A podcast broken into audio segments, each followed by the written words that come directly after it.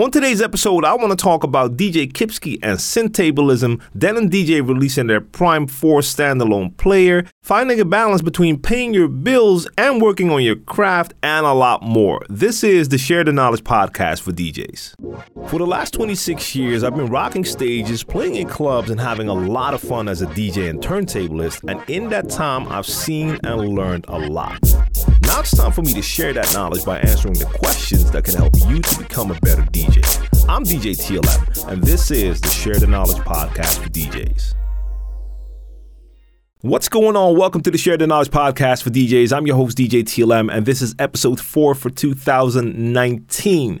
If you're not familiar with my podcast, this is my Q and A show for D Js where I try to answer as many D J-related questions as possible using my twenty-five plus years of experience, and hopefully I can add some value to the D J community by doing this. Now, every week I'm going to gather questions. I take questions from the comment section of my YouTube channel, D J T L M T V, and I post a weekly topic on my Instagram. That's D J T L M on Instagram, and that's why I ask for questions. Now, I got some great questions. We have have some great topics for today. Like I said, I want to talk about Kypski and SynthTablism. So if you haven't heard of SynthTablism before, make sure you stick around for that.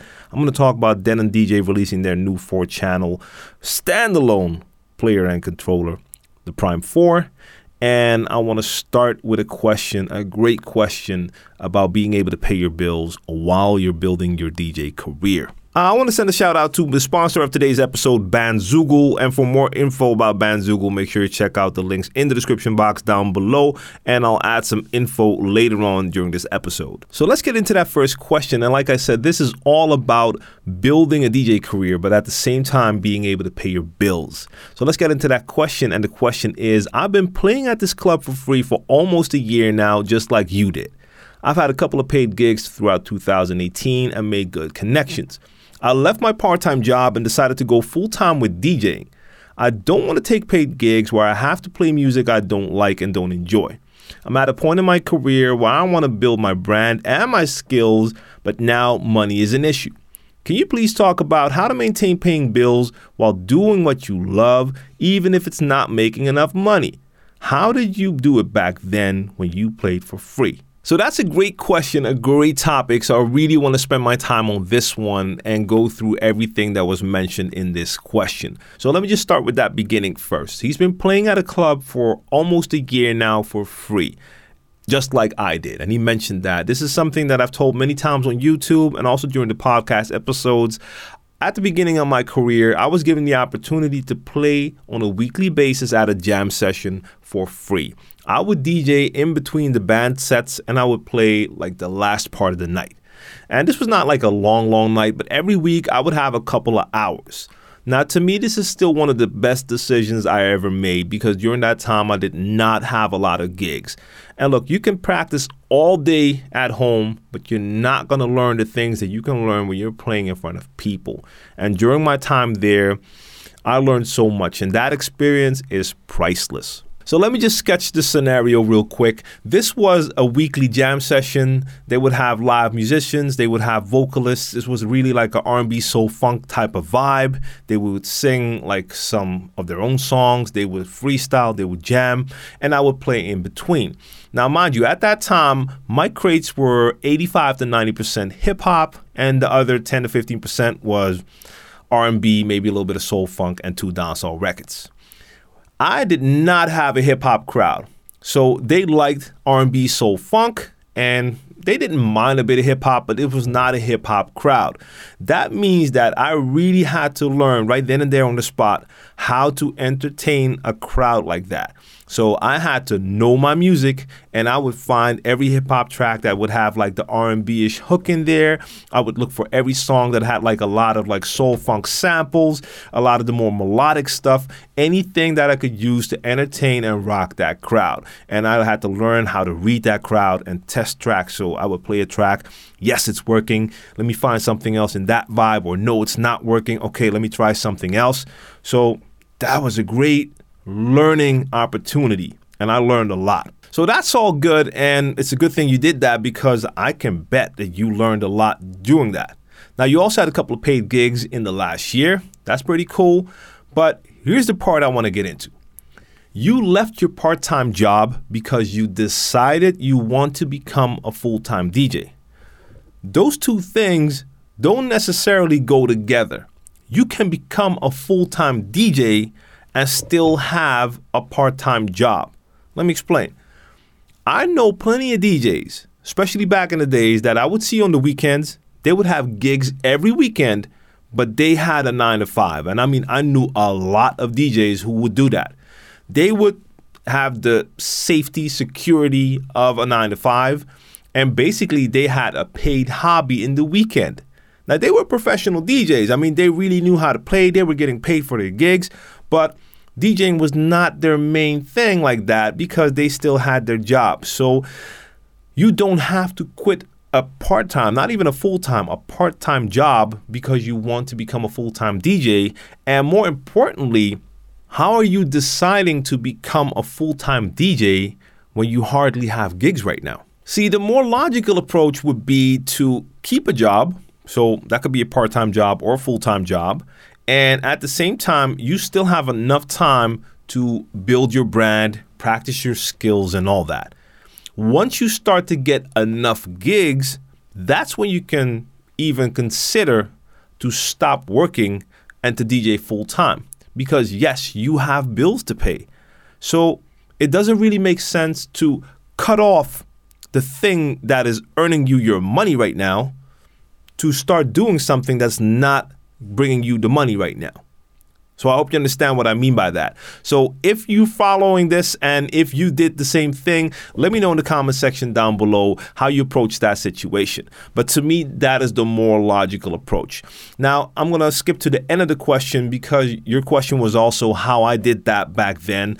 I was in a different situation because at the time that I had that gig for a year, I was still living at home. Now, that means that I did not have a lot of the responsibilities and bills that come with living on your own and having to pay for a lot more.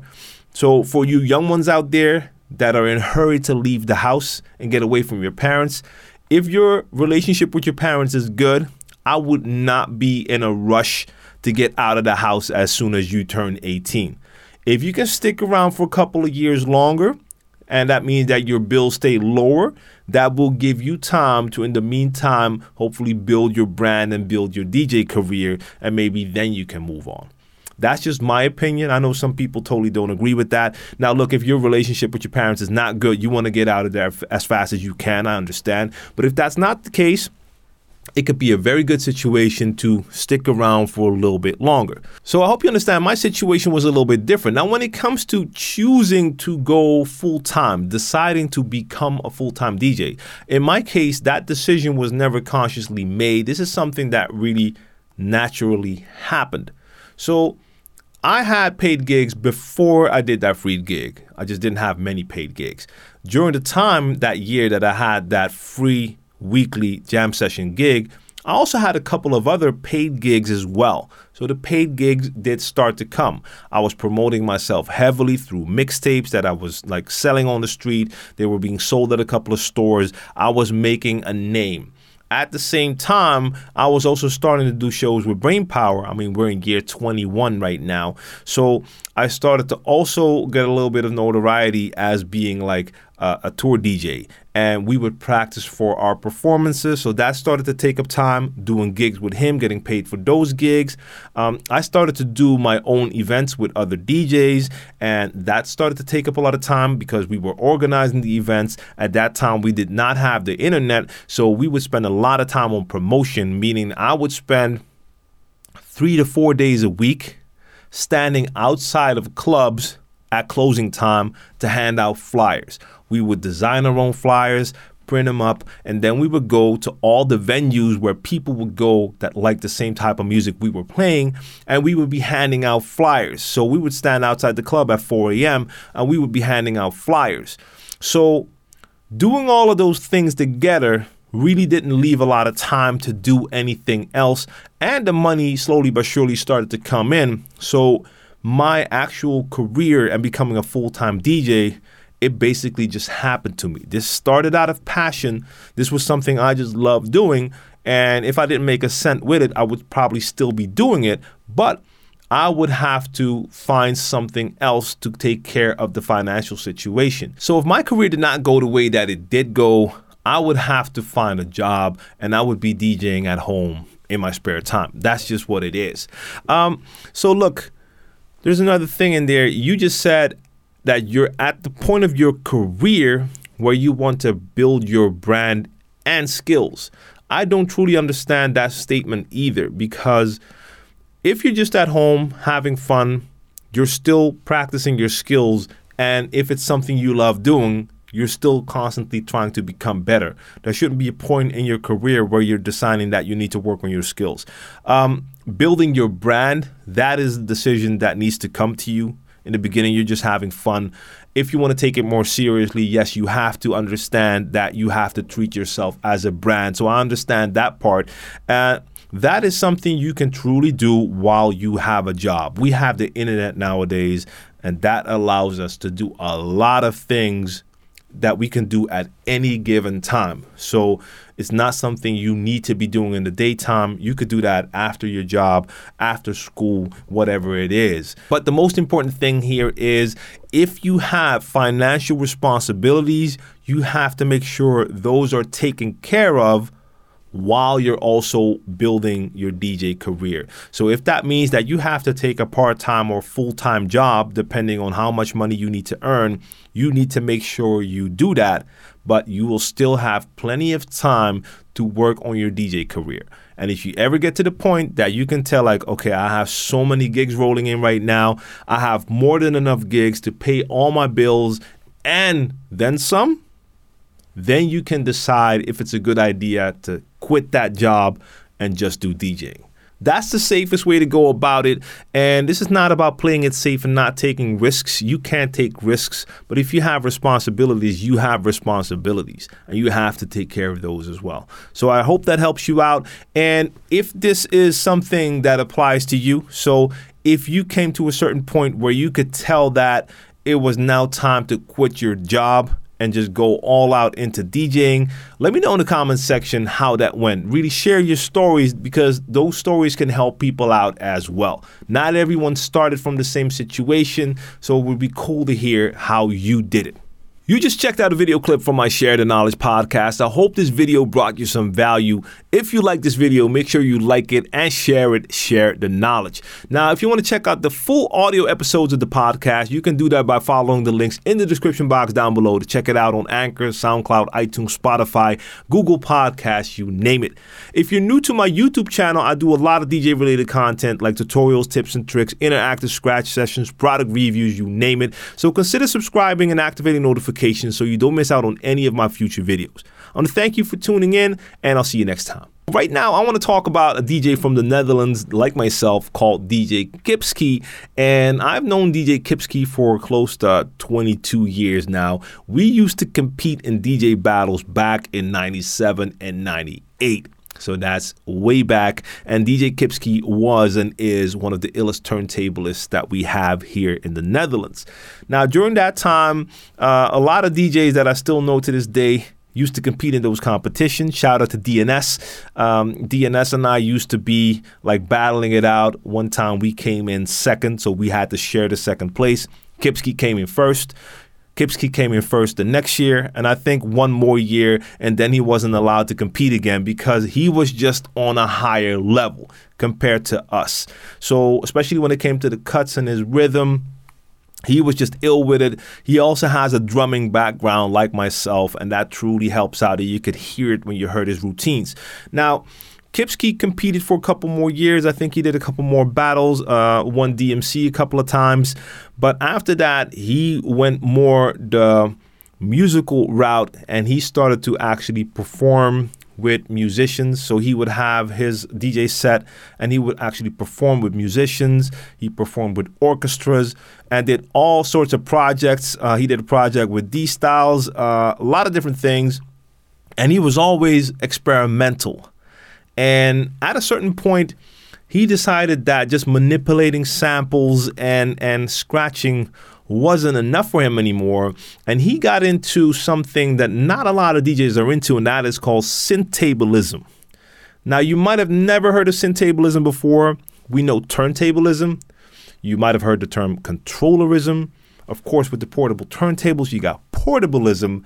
Now, you can already tell by the name SynthTablism. Yes, that is using a synth, a modular synthesizer, and a turntable setup, and you're combining all of that to create and perform music. Now, I'm not gonna attempt to get into the technical aspect of it, because even though I've seen him do showcases, he's explained it to me. I understand the concept, but explaining it is still a little bit tricky for me. But I did an interview with Kypski for D J City, and I'm going to link that interview so you can check that out on the D J City blog, um, where we talked about SynthTablism, how he got into it, and some of the upcoming projects he has going on. Um, look, it is experimental. I'm sure it's not for everyone, but if you're currently kind of stuck, so you've been practicing for a lot of years, maybe you've mastered the skills that you wanted to master, and now you're looking for new challenges, or you want to like find new ways to express yourself musically using your turntable, SynthTablism is something that could be worth taking a look at, because it's taking it to a totally different route, and it really allows you to be very musical. And at the same time, you can still incorporate some of your D J skills as well. So D J Kypski, I'm going to link the interview, and I'm also going to link his latest single. And the single is also on Spotify, you name it. But he made a video where he's performing that single in SynthTablism style live. So you want to make sure you check that out as well. All of the info in the description box down below. Check it out. So what I want to talk about right now is a question I received out of Sri Lanka, and it is about the need for V Js, lighting engineers, sound engineers, and all of that. So let me just go through the question first. Hey D J T L M, we're a duo from Sri Lanka, and we've seen that many of the leading D Js have their own V Js, lighting engineers, and even sound engineers. Our question for you is, should upcoming D Js have their own crew like we mentioned above? Or should they focus on only the music? Because we see that people like Martin Garrix have about thirty people to do things while he's on stage. So I asked them on Instagram, are you using V Js, or at least are you using visuals and lighting and stuff like that? Because if you don't use that, then you definitely don't need that crew. So their answer was, uh, well, here's the thing. We currently don't have those people, but we believe that if our music, visuals, and lights are in sync, we deliver a better experience for our audience. Let's just take it from that perspective.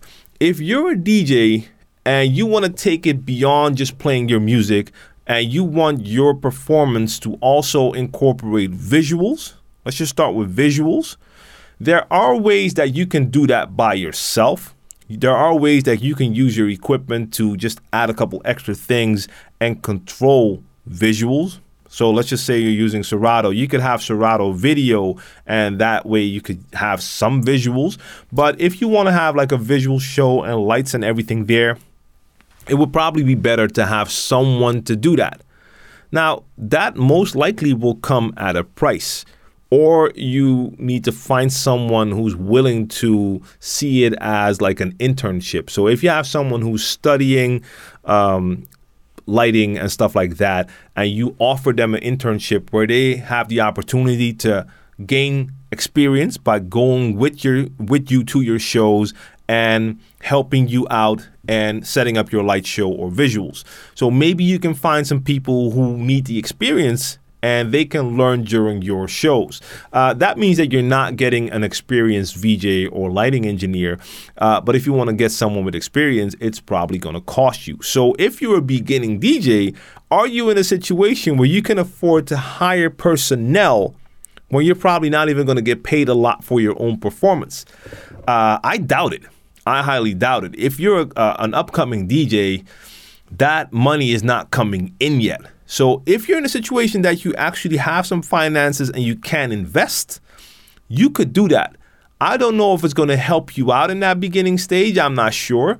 But if you really want to incorporate all of that stuff, yes, you probably need someone. Now, I've done a lot of tours with Brain Power where we were touring with like a full band, and for certain tours, we would have the light engineer. We would always have the sound engineer, and we would have a monitor engineer. So you would have someone at the front of the house.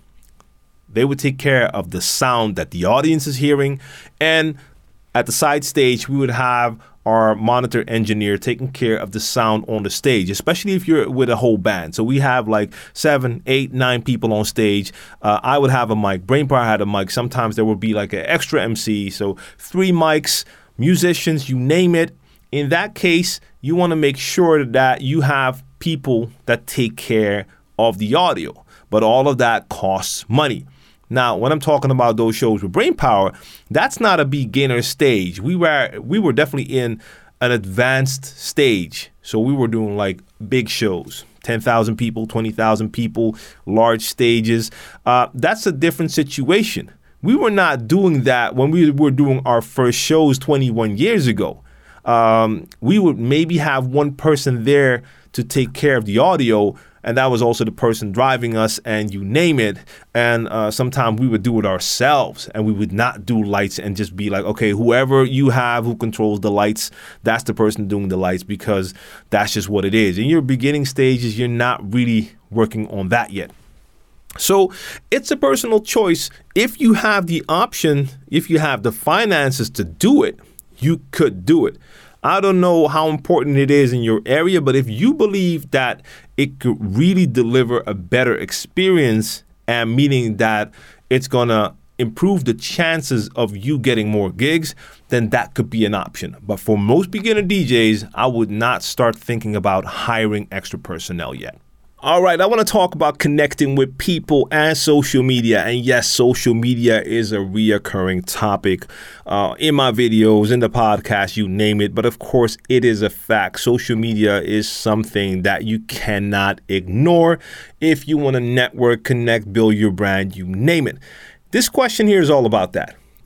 Though we live in a time that social media allows people to be connected all over the world, what are some tips to build connections with other D Js that aren't in your area or even country? True relationships matter more than any platform. Love God, love people. The answer to your question is basically in your own question, because you're asking how you can connect with D Js that don't live in your area or country. But right before that, you say social media allows people to be connected all over the world. There's your answer. You can use social media to connect with D Js from all over the world. And if that connection can lead to a true relationship, that is up to you. Because you say that true relationships matter more than any platform. So I guess you're talking about that uh, true friendship is more important than being friends on Facebook, and like being connected on LinkedIn is not the same thing as actually connecting with people. I guess that's what you're saying, something like that. But you can use social media to make the connection.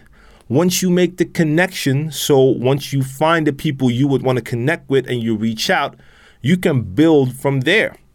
Now, look, social media has been probably the biggest reason why I have a global audience. Well, not probably. It is the biggest reason why I have a global audience. My YouTube channel, it's uh, I don't even know the, the current number, but it's like over one hundred forty thousand subscribers. The largest percentage of all of the subscribers and viewers are not from my country. Like if you look at the percentage that is from the Netherlands, where I am, is that small. And the rest is really from all over the globe. So social media has allowed me to present myself to the rest of the world, and in the last years allowed me to add value to a lot of people's careers, being in the first stage or later stages of their career. All of that happened through social media. So to me, it is a great way to connect and to share. Now, most of the subscribers and viewers, I do not have a close connection with them. I mean, certain people, I definitely recognize their name. They leave more comments, you name it. But there's also people that I met through the videos. So their video, for instance, was an introduction. That's how I first found out about them. And then later on, we connected through social media. So let me give you an example. D J Angelo. Now, if you've been watching D J tutorials on YouTube, you've probably heard of or seen D J Angelo. I found out about D J Angelo through YouTube. I saw one of his videos, and that was one of the main inspirations that made me want to make quality tutorials for YouTube. Salute to D J Angelo. I did not know him. I just saw the videos, really liked the videos. Uh, vice versa, he found out about me through one of my videos.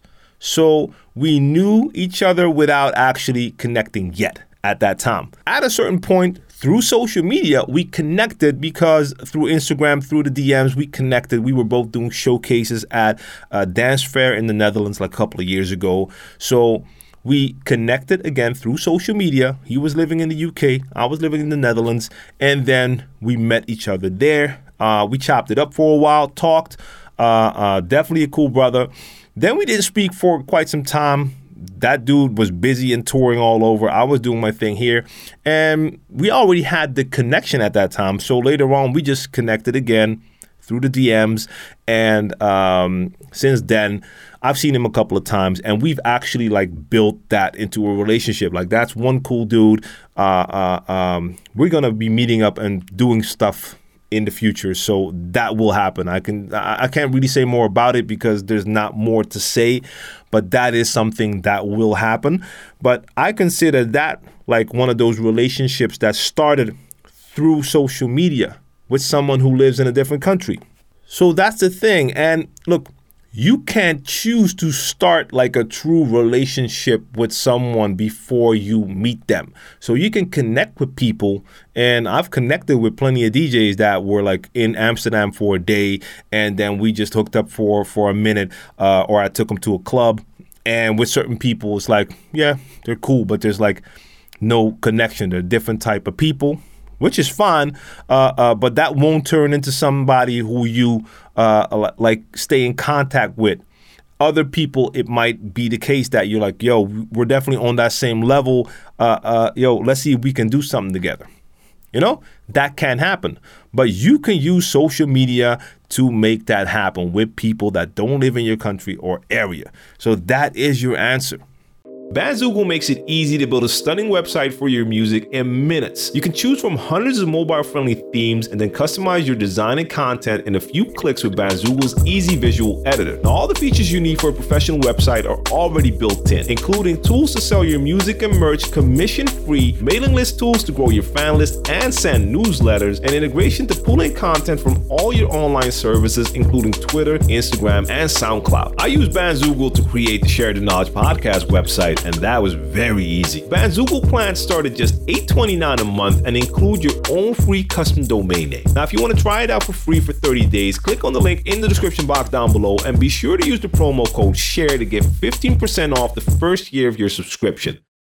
All right, I want to get into this. I've talked about song requests before, so you hopefully already know my stance, but just to sum it up real quick, song requests can serve a purpose at certain points. If I'm playing at an event and I have no idea what this crowd is feeling because they're not reacting to anything, at that point, a song request might send you in the right direction, but in most cases, I would rather just play my set because a large percentage of the people are just going to request songs that I'll play anyway, or they're actually requesting songs that just don't make any sense because it's a genre that does not fit the genres that I'm playing, or it's just totally the wrong vibe or tempo for that moment. Those people are only thinking about themselves. They're not even watching the rest of the crowd. They're only there for them, and they feel that they should hear what they want to hear at that time. I try to spend as little time with those people as possible. So song requests, sometimes I like them. Most of the times I'd rather not hear them.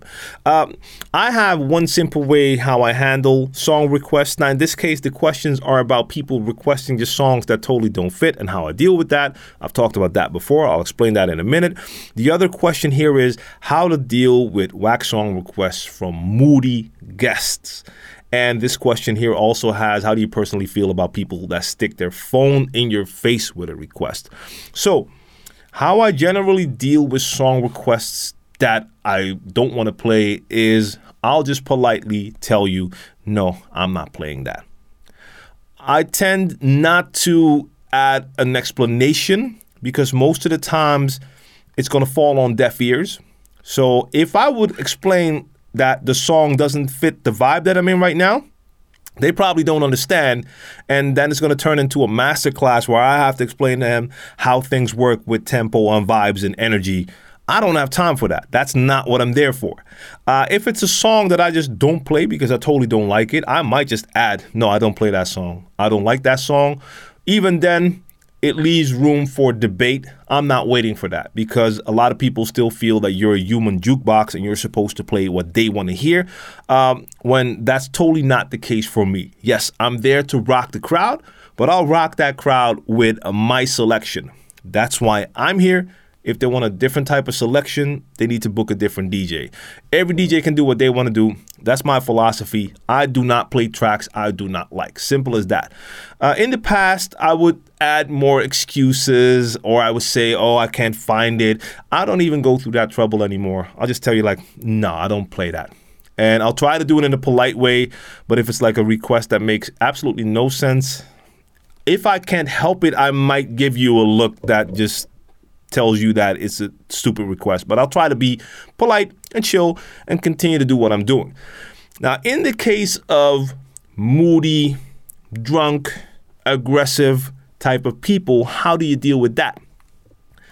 I always try to stay professional and calm, so if someone is already giving me an attitude, I'll try to keep it short again. If I see that it's not working and they're not leaving, Uh, the first thing you should think about at that point is to find security or let someone call security.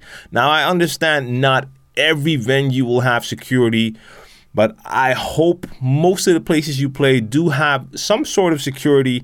Even if it's just a small bar and it's the owner of the bar, there should be someone who's responsible for that club, venue, or bar around. And you need to just let those people know, like, look, I'm having a real hard time doing what you booked me to do. I'm trying to rock this crowd, and these people are interfering with my performance. Um, please, can you do something about that? Now, the clubs where I normally play, they have security, so that can be taken care of. Uh, look, if security's not there yet and someone gets too aggressive, you might be in a situation where you have to defend yourself. Now, luckily, I've never been in a situation where I had to, uh, where a song request turned into an altercation. That hasn't happened happened yet. Uh, I did put one or two people in their spot one time. I remember one one woman came in to a smaller bar I was playing at, and she just came in, took off her coat, and she just threw the coat over the D J booth, and it landed right on top of my turntable. Needle went off the record. Um, I was like in shock for a second, like, wait a minute, what just happened? And the people standing next to the booth were looking at me like, what? So I just took that jacket off, threw that away, and my first response was I went into my library real quick. I was using Serato at the time already. Um, selected a track. Everyone was looking because the music stopped, so I basically had everyone's attention. A lot of people saw what had happened, so I grabbed that track, took took it to the beginning, and I cut it in, and that was A Bitch Is a Bitch by N W A. And that crowd knew the track, understood the joke, uh, so they started laughing at her, and people started calling her the B-word as well. So that was my way uh, of getting back at her, uh, but in most occasions, I probably wouldn't even do that. If it's a drunk person and you put them on the spot like that, chances are they're going to get more aggressive. Now, I'm not scared of anyone, but it would not make sense for me to try to instigate something that's going to take away from me being able to do my performance. Because if I make someone extra angry and it turns into an altercation, I pro- probably won't even get to finish my set. So I don't want that. I came there to have fun, let people have fun. So I want to stay as far away from negativity as possible. And if there is negativity, I want that to be resolved as quickly as possible, but not by me. Security should do that. That's basically what I do. Now, people sticking the phone in your face, I haven't had that happen. I do have people that come up to the booth and they extend their arm so that you can read it. Um, if it's like not all over my equipment or in my face, I might even take a peek and see what song it is. And if I can see, uh, I might give them a look like, um, nah, or like, dope, I'll play that later, something like that, if it's a request that I feel is going to be dope. Because sometimes you do get inspiration from a request. You see a song title, you're like, oh, damn, that would be a dope song to play. But at all times, I try to maintain professional, uh, not let someone else's attitude change my attitude. Because if I change my vibe, so if someone is able to make me aggressive, I'm probably not going to be in the party mood anymore. And it's going to be harder for me to focus on what I came to do. If your mind is somewhere else, and if you're not feeling the vibe anymore, if you're, if you're mad or whatever, that's not going to help you to perform. So it would not be in your best interest to get angry. But then again, if someone would be drunk or or agitated and threw a drink on my laptop, uh, I can't guarantee that people are losing teeth that night. Yes. All right. So let's talk about it. Denon D J has finally announced their brand new four channel standalone player, the Prime four. I received a bunch of questions about this. People want to know how I feel about it. And one of the questions also is, should I buy now or wait for any bugs to be cleared up? So first of all, I had to say finally, because I'm privileged to be in a situation where brands will share information with me ahead of time, uh, but they keep a tight lid on it. So I sign N D As all the time that prevent me from uh, sharing this information before it becomes public. So now the press release is out and uh, we can finally talk about this. I was uh, in a position to see, touch, and uh, yeah, just get a first look at this unit quite some time ago, and I really liked what I saw then. So I can't wait to do like the full test. I kind of fell in love with the standalone players with the X D J R X one and R X two. I had that R X two here like uh, four or five months ago. I did a review. I know I still have to edit it. I shot the entire thing. Uh, hopefully I'll have it out soon. But I absolutely love it. I took it to a couple of gigs, uh, uh, gigs with Brain Power, full band, big stages, you name it.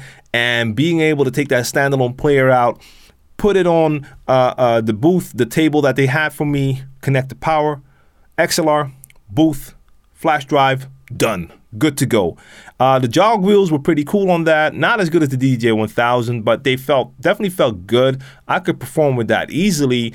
Uh, so I really liked it. Even though I'm a Serato guy, I like to have my laptop screen, like a lot of real estate, a lot of uh, uh, visibility. The screen on the uh, R X one, R X two was definitely, definitely good. Now, with this Prime four, I, I don't know if you've seen the pictures or videos. You probably have. Uh, that screen is something else. I really like that screen. I'm not normally a four channel D J, but having a standalone player that has the four channel option is just, it's a plus. It's always a good thing. You got a couple more channels. I really liked what I saw then. It has a lot of features, a lot of functionality, uh, certain features that are probably great for uh, the mobile D Js, wedding D Js, situations that I probably won't run into. But the fact that it has like a separate output that you can send to a different room, and you could choose channels on that player to send audio from those channels to another room while you use your main channels to go through, uh, go to the room that you're playing in. So I'm not a wedding D J, but just imagine that you have everything set up in the main party room where the party's going to be. And at the same time, there is a second area where in the daytime, maybe the reception is there. But after uh, during the party, there's something else in that room. You could send like a mixtape to that room from the player while you're using the other channels to play at the party. I'm, I'm just imagining this uh, just from the top of the head. I normally don't play in situations where I have to provide audio to different rooms, but you could do that with that player. It's going to be a controller as well. They already announced that it's going to be fully compatible with Serato D J. I don't think that's working now, but I guess pretty soon we're going to have a Serato update and then they'll be compatible. And then you have a four channel Serato controller. And with that screen, you can probably just connect your laptop, leave it on the side, and still use that screen to get all your Serato information, browse through the tracks, you name it. Um, you can record your sets with a flash drive or an S D card that you put in there. It has space for like a large, large uh, hard drive. So you can have really like a big part of your collection in the unit. I saw a lot of things there that are pretty dope, and they haven't even announced everything. That's all I can say about that. I, I yeah, Uh, uh, I think there are going to be more announcements, but I really like what I saw and I can't wait to test it. Now, this question here is, should I buy now or wait for any bugs to be cleared up? Now, look, when it comes to modern day tech, especially from brands like Denon, they have like their latest, the, the whole Prime series is like quality. I have the S C five thousand, S C five thousand M here. Um, I have the V L twelves here. Those things are like built well. And that Prime four was built well as well. So I wouldn't worry too much about that. Now, when it comes to bugs, a lot of new equipment might have small bugs. Same with like new software, it might have bugs. But a lot of times you see now that with one software update or one firmware update, they can like eliminate bugs. And you see that same thing with like Serato. You get updates all the time, and every time you get an update, you see that there's small bug fixes. So a lot of these brands will constantly continue to uh, improve what you already have. Now, let me give you one example. It's not a D J example, but just to show you how it works with tech now. Um, a couple of months ago, D J I, they make drones and gimbals. They came out with a new small gimbal camera called the Osmo Pocket. Super small, but it has a five-axis uh, uh, uh, stabilization in there. Um, doesn't matter. It came out. It was pretty dope, but I think the autofocus wasn't that well, and the audio from the onboard mic was pretty terrible. Not even a week or two later, they com- came out with a software update. After that, the mic sounded like three, four times better through a software update. So if that Prime four has any bugs, I can't see how they wouldn't be able to fix that with like a simple update. Uh, so I'm personally not really that worried about it. If this was like a totally new brand that I've never heard of before with like new technology that we've never seen before, maybe I want to make sure that I see it first. Like, I don't want to get into that discussion, but if, if you look at Phase, Phase was announced like over a year ago. People pre-ordered, I think, close to a year ago, and they had to delay the delivery because certain things were not ready yet. So that's like a totally new thing. In that case, I'll probably wait until that first batch comes out, and then you can see if you start to hear the feedback and everything's great, then it's great. If it's not great, you want to take a look to see if what what is causing the problem is being fixed fast enough. With the Prime four, I don't think there's anything to worry about, but I can't wait to get mine and test it, so hopefully that'll happen soon. All right, so I want to talk about something that a lot of D Js that are currently playing at home have to deal with at a certain point, and that is going from their home setup to the club setup. Now, for a lot of you, if you're using controllers at home, with certain gigs, you might get the opportunity to bring your own controller and use that, but you're gonna end up in situations where you're gonna play in clubs that either don't allow controllers, I hear that happens, but in most occasions, they might not have room for your controller because their booth is like fixed. They have a D J set in there. Maybe they have like C D Js and turntables, uh, uh, Serato, you name it, but it's there. And you can't use your controller, so you're going to have to use the club set. I have a question that relates to that. And the question is, I'm about to play at a gig uh, where they have C D Js, and that's going to be my first time. I've been playing with the D D J one thousand for a while now. Is it going to be familiar to play with the C D Js after the D D J one thousand? Now, in that case, it's going to be pretty easy because you're dealing with a controller, and that controller is from the same brand as the stuff that you're going to play with in the club. D D J one thousand is Pioneer, C D Js are Pioneer, and the D D J one thousand actually really resembles what those C D Js are. So that's going to feel super familiar because it's going to look the same, but you're going to have to make sure that you just do a little bit of research to make sure that you know where the functions on that player are. And that's the thing I want to talk about. You can have an entry-level controller at home. That's going to be limited when it comes to its features, but all of the basics that you need to mix, to D J, are going to be the same on all of these players and controllers. You're going to have your start-stop, you're going to have your pitch slider, you're going to have probably a jog wheel, you're going to have like some cue points or hot cues on your controller, and you're going to find those same things on the players in the club. If you see a C D J, it's going to have a start-stop, it's going to have pitch, and it's going to have like hot cues. Now, there are a couple of more features, of course, but the main things you need to play are knowing how to select songs. So you need to make sure that you know how you can select songs on a player. So if you have the C D J, you need to know how to browse. If you're using the S C five thousand, you need to know how to browse. And if you know that, how to find your songs and select them, then you know how to need to know how to press play and how to change the pitch. And that will allow you to mix. Then, of course, you have the mixer section. If you have a controller, it's all in one. If you're using a mixer in the club, that mixer might look a little bit different, but it's going to have channel faders. It's going to have E Q above the channel faders, and probably above that, you're going to have your trim, gain, whatever you call it, the volume for the channel. And hopefully it has a crossfader where the crossfader always is.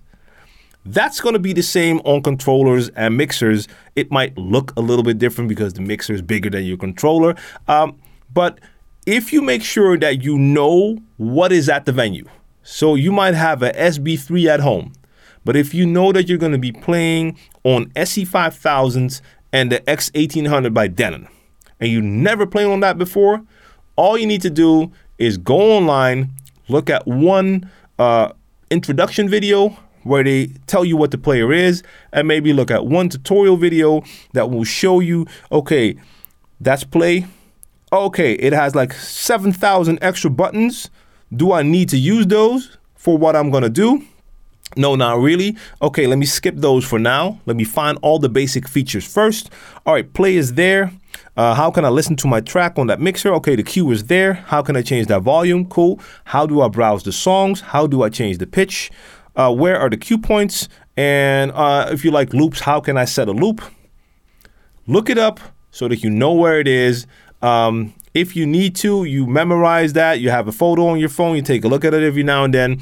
Um, but if you already know how to mix, all you need to know is where your familiar features are on that other device. Now, of course, it's going to take you a second to get used to it. Every jog wheel is going to feel different. Every pitch slider is going to feel different. Every channel fader, crossfader might feel a little bit different. But at the end of the day, it are all they're all the same features. You need the same things to make your transition happen.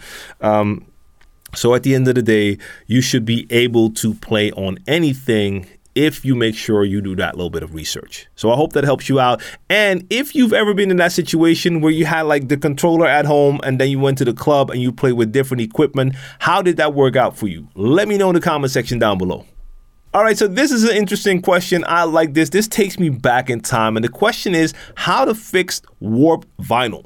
I won a new copy of Super Seal three D, and it was delivered a bit warped, making it impossible to scratch on one side.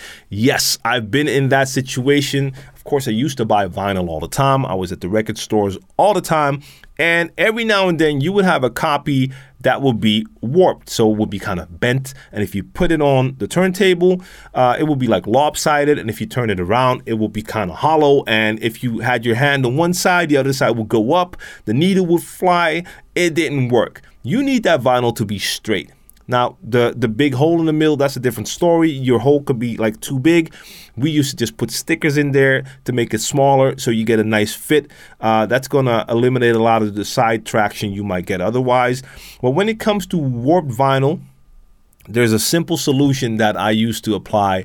And that is you want to make sure that you put your vinyl in its cover on a flat surface, so the floor is perfect. And then you want to put something on top of that that covers the entire vinyl, whatever that is. On top of that, you want to put uh, a lot of heavy things or a heavy thing, something heavy. I would like put a pile of books on top of that vinyl on the floor, so it's being it's in its flat position. There's no chance for it to be uh, up on any side because you have something flat on top of it and a lot of heavy st- stuff on top of that. And then I would leave it for a couple of days. So not a couple of minutes, not a couple of hours. I would leave it there for a couple of days. After that, a lot of times the problem would be fixed. Now, if it, it's only like warped a little bit or bent a little bit, if it's like thin vinyl, I would always like bend it a little bit. But I'm not advising that you do that. But with the thin vinyl, I would bend it a little bit to the other side to straighten it out. That could work well. If your vinyl is too thick, If it's like the one hundred eighty gram, the, the, the thick one, or one hundred sixty, I don't remember, but the thick one, you don't want to bend. It's probably going to break. But with like the normal twelve inches, you could bend them a little bit. But if it was like really warped, I would grab the books, put it on the floor, put a stack on top of it, and that would solve the problem a lot of times. Now, that's a trick I used to use. Maybe you have totally different techniques. So to all my vinyl heads out there, how do you deal with your warped vinyl? Let me know in the comment section down below. You might give me some new uh, inspiration, new ideas, and help people out who are suffering from this, because warped vinyl really is bad if you want to start scratching. Let's talk about that. So that's where I'm going to end episode four of the Share the Knowledge podcast for D Js. I'm your host, D J T L M. I'll be back next Monday with a new episode. Now, you can also check out my video content, the educational D J content that I provide on D J T L M T V on YouTube. Now, if you're not following me on YouTube, I also post content to LinkedIn, Facebook, so you can connect with me basically anywhere. Make sure you check out Instagram for the weekly post where you can ask your questions. And if you're not feeling comfortable asking your questions in public, you can always send me an email. Email me at sharethenowledge at d j t l m dot com.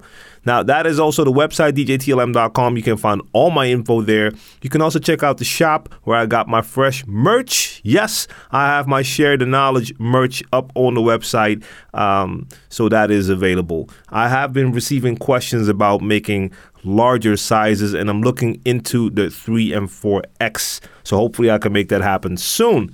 Uh, that's it for this week. I'll be back next week. Until then, uh, have a good one. If you're practicing, make sure you practice, practice, practice, and don't forget to have fun. Later.